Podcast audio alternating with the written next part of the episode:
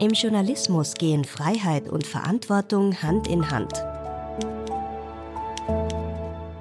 Mit welchen Themen sich die Selbstkontrollinstanz der Zeitungen Österreichs, der österreichische Presserat, beschäftigt, erfahren Sie in unserem Podcast über Medienethik. Mein heutiger Gast ist die langjährige Journalistin Tessa Prager. Auszüge aus dem Gespräch könnt ihr auch in unserer ersten Folge nachhören zum Thema Femizide und Opferschutz. Tessa Prager hat sich als Journalistin regelmäßig mit Frauenthemen befasst. Außerdem ist sie seit 2011 Sprecherin des Senats I des Presserats. Ich wollte von ihr daher zunächst wissen, wie nimmt sie aktuell die Berichterstattung über Gewalt gegen Frauen in österreichischen Medien wahr?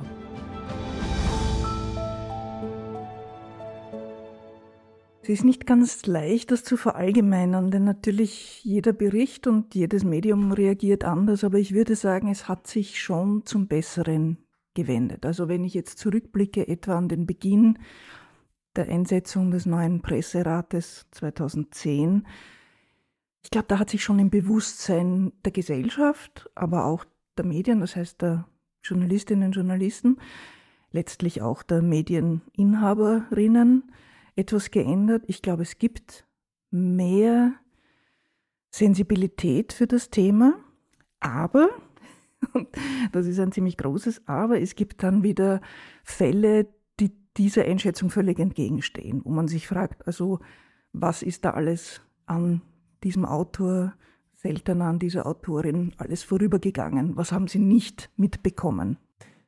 Würden Sie sagen, dass es da auch einen Unterschied gibt, ob das ein Qualitätsmedium oder ein Boulevardmedium berichtet? Ja, denn Qualitätsmedien in aller Regel, soweit man das verallgemeinern kann, schauen doch ähm, aufmerksamer sowohl auf den Ehrenkodex des österreichischen Presserates als auch auf die Entscheidungen und sind eher offenbar gewillt, diesen Regeln zu folgen und auf die Einhaltung zu achten und auch die eigenen Redaktionen jeweils damit bekannt zu machen, dass das dann auch im Alltag, dass nichts passiert sozusagen, dass da nichts Überschießendes passiert. Auch hier ein Aber. Es gab kürzlich die Fälle Tötungsdelikte 22 und 23 in diesem Jahr an einer Frau und ihrer Tochter. Und in der Hauptnachrichtensendung des ORF, den man doch als seriös einschätzen würde, kommt der Begriff eines Familiendramas vor.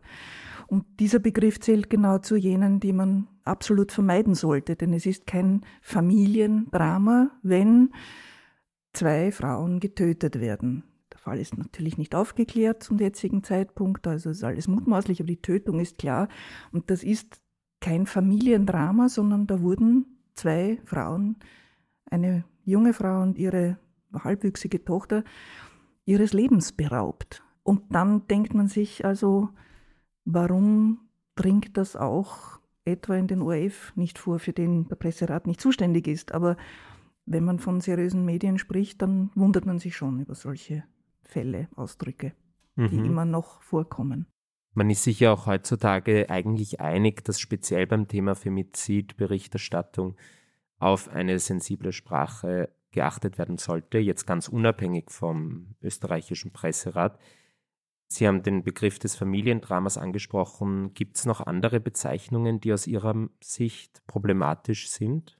Ja, natürlich alle diese Begriffe, die sozusagen vernebeln, was hier passiert wird. Also Familiendrama, Ehedrama, Ehrenmord kommt manchmal vor oder wenn es um Sexualgewalttaten geht, dann Sexualtat. Also ich weiß nicht, was eine Sexualtat sein soll, außer das, was alle Menschen betreiben.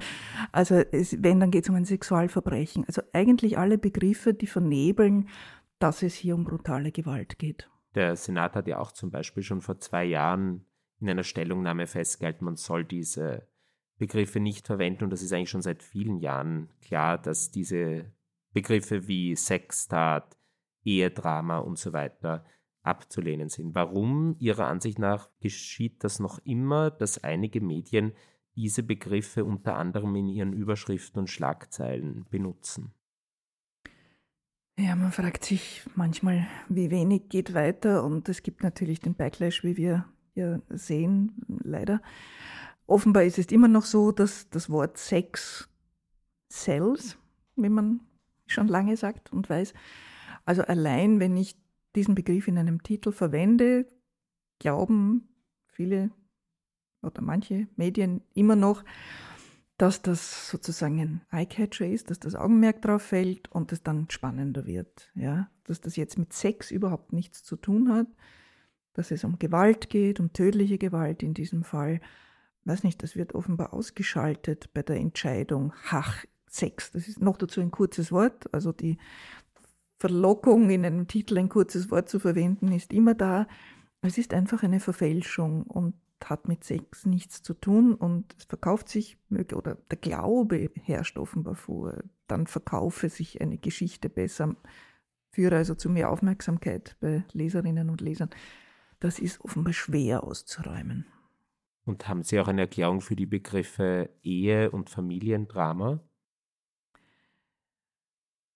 Naja, ursprünglich war es wahrscheinlich der Versuch, da einen Oberbegriff zu finden für das, wofür wir heute Femizid haben. Und damals, also früher gab es natürlich viel zu wenig Bewusstsein dafür, dass das mit einem Familienstreit oder einem Drama in einer Beziehung vorangegangen nichts zu tun hat, wenn Gewalt ausgeübt wird und wenn getötet wird. Dieses Bewusstsein ist gestiegen, zum Glück.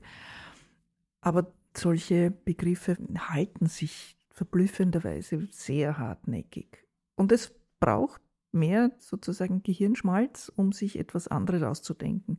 Ich weiß, wenn man vor dem Computer sitzt und einen Titel sucht oder einen Begriff, so der kurz anreißt, worum geht es in der Geschichte, und dann ist offenbar die Verlockung groß, auf bekannte Begriffe zurückzugreifen. Ob die stimmen, ob die aktuell sozusagen sinnvollerweise noch verwendet werden sollen. In dem Moment fällt das offenbar immer noch häufig unter den Tisch. Das ist halt auch Faulheit im Denken. Es gibt heutzutage den Begriff Femizid, der wird auch positiv bewertet, weil er eben stärker abstellt auf die Tatsache, dass es sich um eine Frau handelt und deshalb ist der Mord passiert. Gleichzeitig aber lenkt man natürlich wieder den Fokus stark auf die Frauen. Sind Sie der Ansicht, dass es Sinn machen würde, in der Berichterstattung stärker auf Männergewalt zu achten. Ja, das ist ein sehr interessanter und kluger Gedanke. Ich glaube, wir sozusagen Frauenrechtlerinnen, Feministinnen und sensible Medienmenschen sind schon froh, dass dieser Begriff langsam allgemein verständlich wird. Denn zunächst ist es ja ein sperriger Begriff, der noch nicht so lange äh, allgemein gebräuchlich ist in Österreich. Zunächst mal bin ich froh, dass es da einen klaren Begriff für Gewalt an Frauen gibt. Aber der Gedanke ist natürlich richtig. Da sind Frauen als Opfer im Mittelpunkt.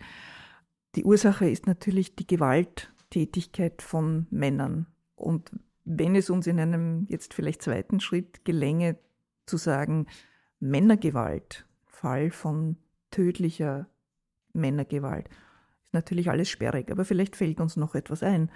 Wenn wir da einen Begriff entwickeln könnten, der mehr auf die Ursache geht, wäre das durchaus ein guter Schritt. Für den Moment, Augenblick bin ich froh, dass es einen klaren Begriff gibt.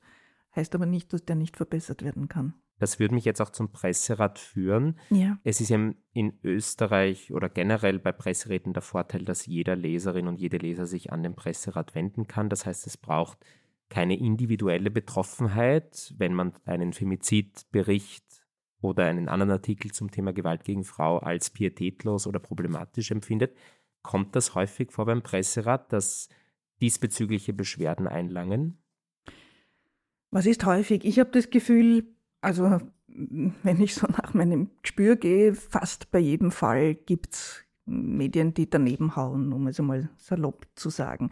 Stimmt wahrscheinlich nicht ganz. Ich glaube, wir haben nicht in, weiß nicht, 22 oder 23 Fällen dieses Jahres schon Fälle angezeigt bekommen.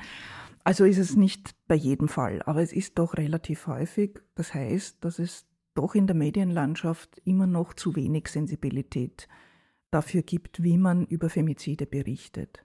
Das ist doch erstaunlich angesichts der so weit verbreiteten Gewalt gegen Frauen und Mädchen in diesem Land und der hohen Zahl der Tötungsgelikte gegen Frauen. Ich meine, wir haben zum Beispiel im Jahr 2014 waren es 19 Fälle, im Vorjahr waren es 29 Fälle und der Höchststand bisher, der traurige war im Jahr 2018 mit 41 Frauen, die getötet wurden. Also das ist wirklich erschreckend und damit liegt Österreich ganz, ganz schlecht im internationalen Vergleich.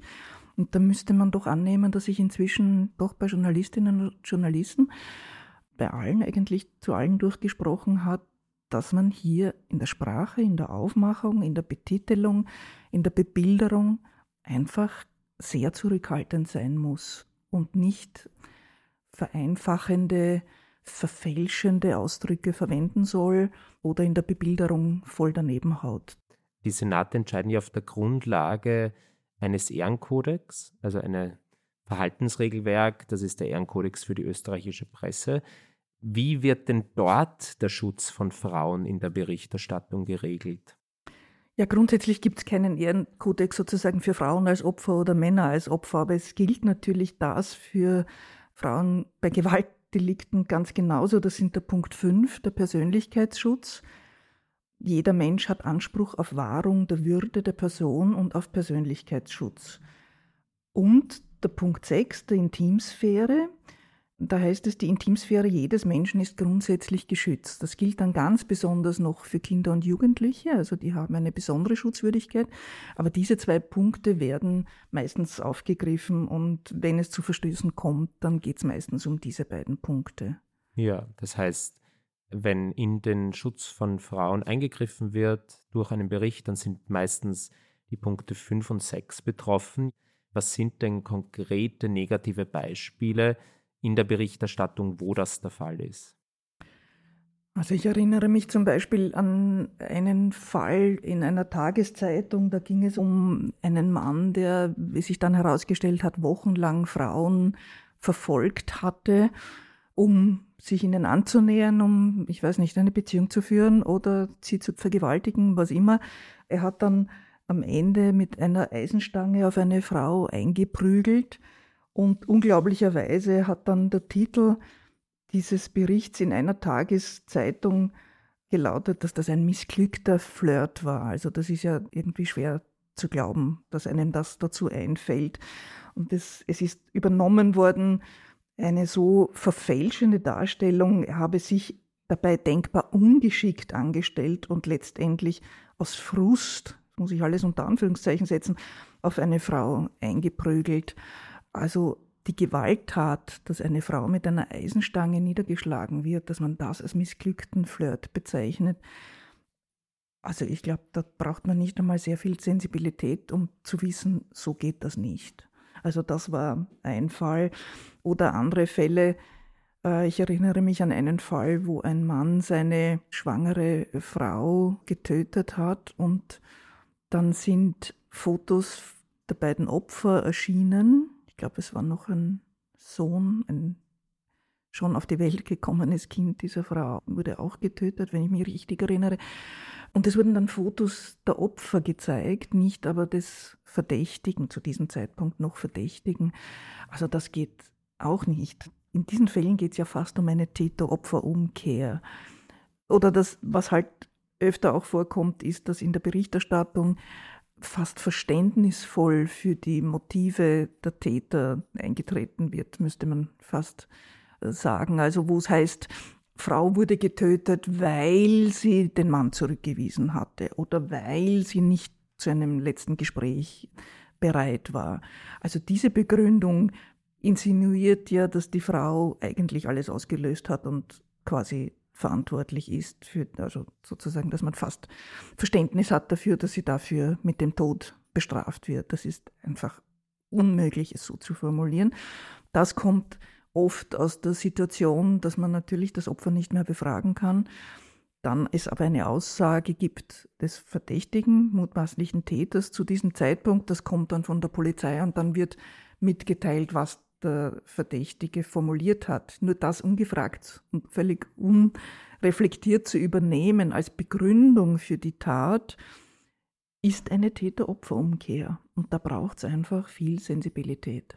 Ja, das fällt auch immer wieder auf, dass dann in den Medien oft die beiden gezeigt werden, aber der Täter ist zumindest mit einem schwarzen Balken oder in einer anderen Weise anonymisiert worden und das Opfer wird unverpixelt gezeigt. Also wir haben da ein Ungleichgewicht. Wie gelingt es aus medienethischer Sicht, dass man die Perspektive des Täters wiedergibt und dennoch so einordnet, dass es nicht zu einer Täter-Opfer-Umkehr kommt? Das ist eine Gratwanderung, das sehe ich schon. Und so wie der Presserat im Einzelfall entscheidet, müsste man es auch hier im Einzelfall erklären. Aber grundsätzlich, wenn ich es ausweise, der Täter sagt, vielleicht auch dazu sagt, das Opfer kann nicht mehr erklären, was der Tat vorausgegangen ist, ob da vielleicht eine wochenlange, monatelange Verfolgung, Bedrohungslage oder mit Wegweisung des jetzigen Verdächtigen vorangegangen ist, dann kann ich schon ein bisschen das relativieren. Ganz schlecht ist es, wenn diese Aussage des Verdächtigen sozusagen zum Titel, zur Erklärung, sozusagen zur Kurzfassung der Situation genommen wird. Also der Versuch, eine andere Sicht dem gegenüberzustellen und auch jeweils auszuweisen, das ist das, was der Verdächtige jetzt sagt. Das Opfer kann nicht mehr befragt werden und dann könnten vielleicht eben Expertinnen von Opferschutzeinrichtungen dazu befragt werden. Dann bekommt das Ganze, wie soll ich sagen, mehr Gleichgewicht und kippt nicht in ein Erklärmuster, das der Verdächtige zu seiner Verteidigung benutzt. Dessen muss man sich einfach bewusst sein. Was sind denn positive Beispiele? Also wie könnte man zusehen, dass in der Berichterstattung dem Opfer ebenfalls ausreichend Raum geboten wird? Also das Erste noch zur Bebilderung. Das ist wirklich erstaunlich, dass das immer noch, und zwar relativ, doch häufig, muss ich sagen, immer noch passiert in bestimmten Medien, die offenbar so ein Sensationsbedürfnis der Leserinnen unterstellen und die Opfer zeigen wollen. Ganz schlimm ist es noch, wenn die als besonders hübsch eingeschätzt werden. Dann will man offenbar die Opfer besonders zeigen. Also als wäre sozusagen das eine, ich weiß nicht, eine schwerwiegende Tötung, als wenn das Opfer nicht schön ist. Also das ist ja schon einmal abstrus. Aber das Bedürfnis, ein Opfer zu sehen, ist kein legitimes Bedürfnis der Öffentlichkeit. Das erfüllt maximal die Neugierde und das Bedürfnis, ach, ich möchte das wissen, aber es gibt kein Recht, das zu wissen, wie ein Opfer aussieht. Und dass dann aber im Gegenzug der mutmaßliche Täter oder der Verdächtige, dass man Schonung walten lässt und ihn unkenntlich macht oder gar nicht erst zeigt, also das erkläre ich mir eher mit der Sorge, man könnte von anwaltlicher Seite des Verdächtigen dann geklagt werden. Das gibt's und damit wird auch Geld gemacht. Das sind also oft wirtschaftliche Interessen. Aber das entschuldigt diese Ungleichbehandlung ja schon überhaupt nicht. Weil wir jetzt sehr viel über eben diese Negativbeispiele ja. gesprochen haben. Was wäre denn eine Möglichkeit, dass man sagt, so gelingt einem angemessen über einen Femizid oder über eine Gewalttat gegen eine Frau zu berichten? Also wenn ich salopp sage, ich meine, zunächst mal das Hirn einschalten. Also eben indem man Ausdrücke vermeidet, die verfälschen, die unsensibel sind, die dazu geeignet sind, die Frauen noch herabzuwürdigen, was auch manchmal passiert.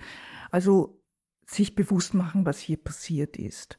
Und sich bewusst zu machen, das ist ein Spannungsfeld in bestimmten Abläufen, also nach einer Tat, dass man eben Opfer nicht mehr befragen kann, dass aber Verdächtige eine Aussage machen. Wenn man das aber so berichtet, als wäre das sozusagen die Wahrheit und die, wie soll ich sagen, die zu übernehmende Wirklichkeit, was der Verdächtige in einer Befragung zum Beispiel als Erklärung gesagt hat. Subjektiv mag das stimmen, aber das dann so zu bringen als Erklärung für ein Tötungsdelikt, das geht nicht. Da muss man sich überlegen. Also man muss sich dessen bewusst sein, dass es hier ein Spannungsfeld gibt und dass man nicht alles übernehmen kann. Dazu haben wir in Österreich sehr, sehr gute äh, Frauenberatungsstellen, Opferorganisationen, die man gut befragen kann. Also wenn es schon die Seite des Opfers wenn man die nicht beleuchten kann, weil man zu wenige Details hat. Ich kenne das ja selbst aus der Berichterstattung, ich kenne dieses Problem, kann man ausweichen und etwa Expertinnen dazu befragen, Warum ist Gewalt gegen Frauen in Österreich so häufig? Warum passieren so viele Femizide?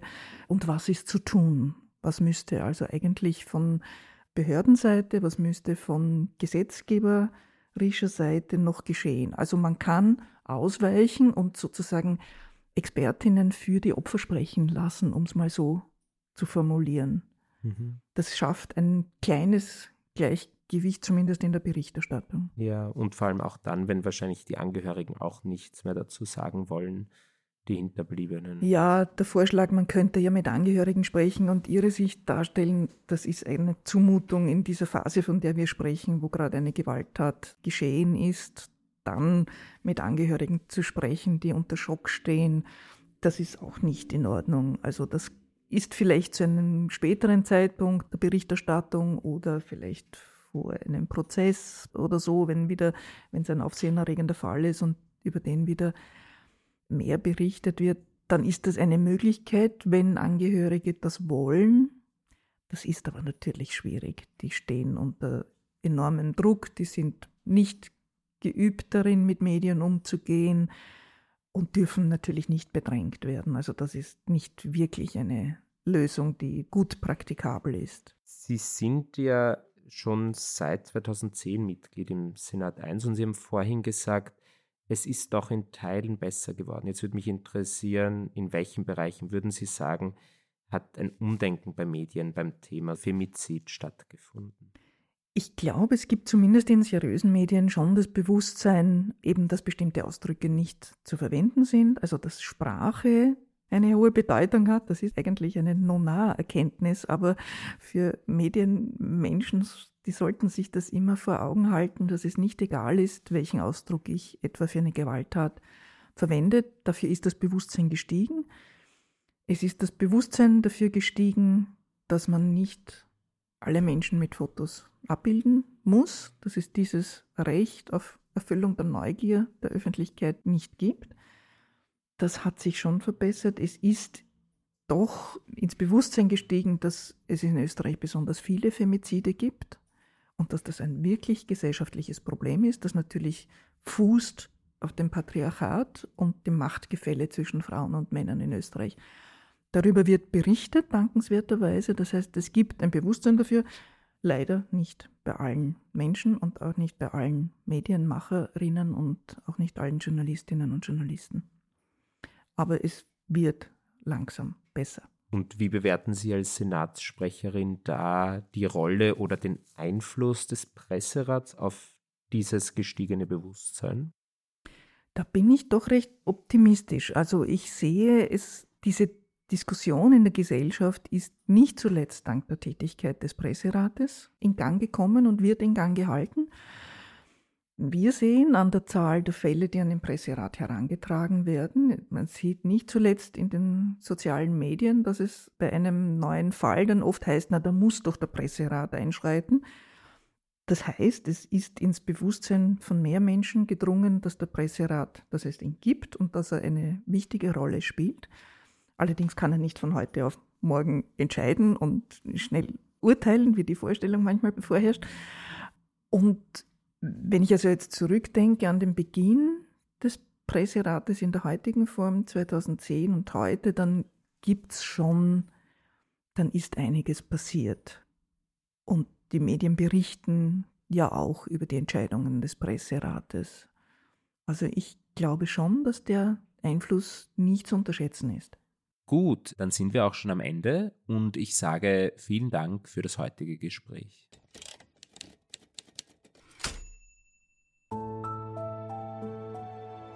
Sollten Sie sich in einer Notlage befinden oder auch nur mit jemandem reden oder sich Rat holen wollen, erreichen Sie rund um die Uhr die Frauenhelpline unter 0800 222 555 oder den Männernotruf unter 0800 246 247. Die Telefonseelsorge ist österreichweit unter 142 erreichbar. Auch auf kriseninterventionszentrum.at erhalten Sie Hilfe. Und Informationen über Frauenhäuser finden Sie auf www.frauenhäuser-zoef.at. Das Wort Häuser mit AE geschrieben. Diese Infos zum Nachlesen finden Sie auch in unseren Show Notes. Moderation Luis Paulitsch. Recherche Edwin Ring und Luis Paulitsch. Redaktion Iris Haschek. Schnitt Kari Koren. Sprecherin Iris Haschek. Über Medienethik ist eine Kooperation des österreichischen Presserates mit dem Verein zur Förderung eines selbstbestimmten Umgangs mit Medien. Die Folgen werden auch von Radio Orange ausgestrahlt. Eine Produktion von Inspiris Film www.inspirisfilm.tv